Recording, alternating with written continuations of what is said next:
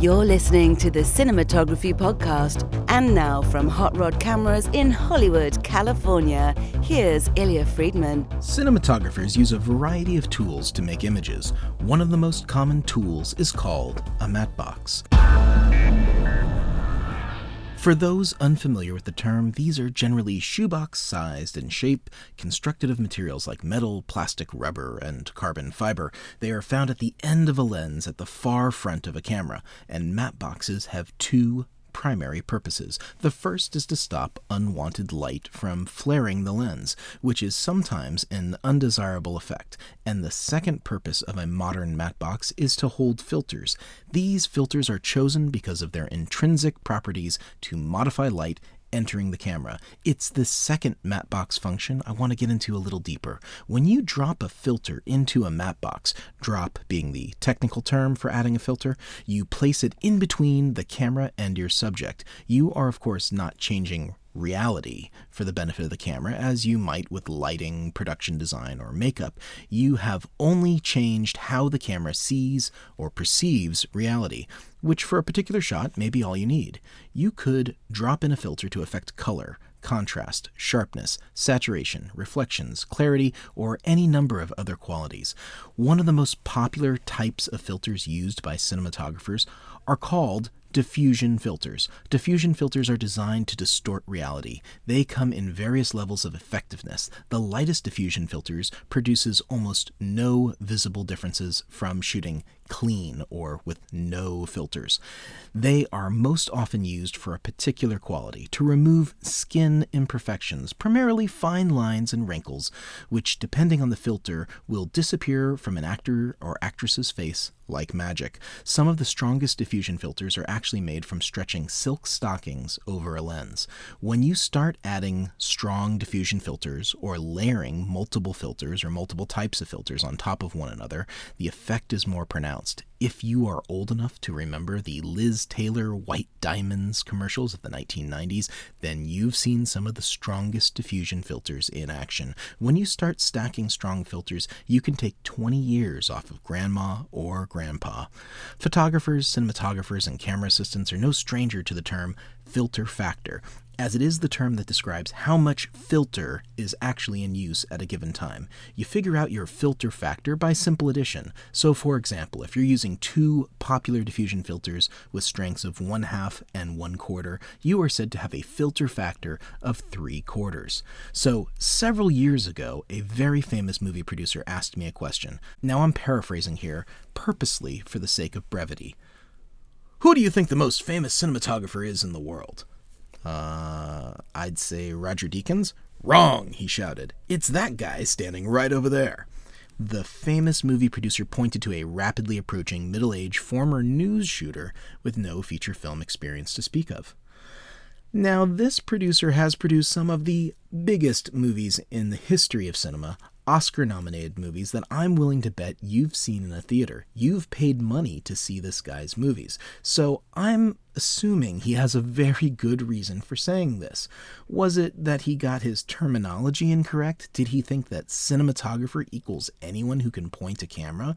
Or does he mean that the cinematographer who shot Skyfall, The Shawshank Redemption, and Kundun was somehow lesser than this dude best known for posting positive reviews of poorly designed camera equipment on YouTube? Um, how do you figure? I replied, trying my best to sound inquisitive. That guy has almost a 100,000 people following him on Twitter, and the way people share, that means there's probably four to six times that number of people reading and watching what he posts. I stood in silence, dumbstruck. Now, perhaps I shouldn't be. In the past 15 years, the internet has turned many a non celebrity into kind of a big deal, also known as internet famous. IRL is, of course, internet speak for in real life. It's become something that my wife loves to throw out in casual conversation as a way to distinguish between reality and what I have dubbed the ID filter, or internet distortion filter.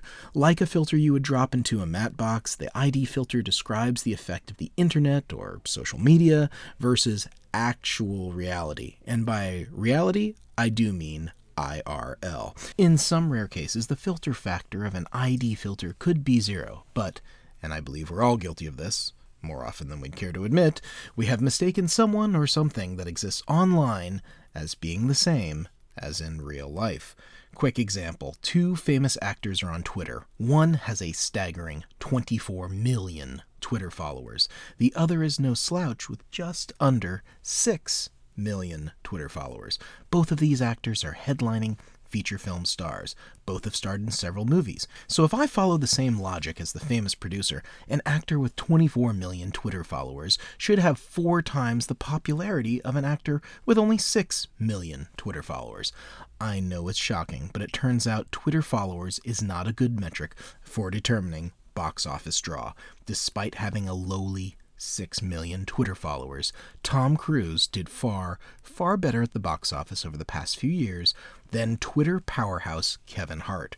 Mr. Hart is by no means doing poorly, and if it's a competition, Kevin Hart is not only kicking the butt of Tom Cruise, but also Leonardo DiCaprio and James Franco. Mr. Hart has more followers than Tom, Leo, and James put together. What the famous producer got wrong was the ID filter. Of course, Twitter, Facebook, and YouTube does not equal box office returns, but what internet fame does show is that someone is capable of building or buying an audience in one particular corner of the massive world of social media. It does not necessarily show technical competence, skilled learning, proper judgment, or even cleverness. And perhaps none of those things is what we need from an entertainer, but I think it is what we need from an educator. So it's easy to forget the reality of what you're seeing with a heavy ID filter in place. What we haven't talked about so far is what happens when you go overboard with too much diffusion. When the filter factor goes up way too high, not only are the fine lines and wrinkles gone, but so is a lot of the detail you may have wanted to keep in your shot. You may have reduced your contrast so much, and your colors may have become too desaturated. When a cinematographer realizes their filter factor is too high, they pull a filter out of the matte box. Pull, of course, being the technical term for removing a filter. Over the next 12 months on Backlight, we're charting a course to navigate through the waters of what's real and what's perception. You'll hear from a number of different people, but when you hear from me, know that my goal is to pull all the filters out of the matte box. For Backlight, I'm Illya Friedman. Next week, we'll cheat. This has been the Cinematography Podcast, presented by Hot Rod Cameras. Find your next camera, lens, or accessory on the web at hotrodcameras.com. Don't forget to subscribe to our show on iTunes and connect with us on Facebook and Twitter. Thanks for listening.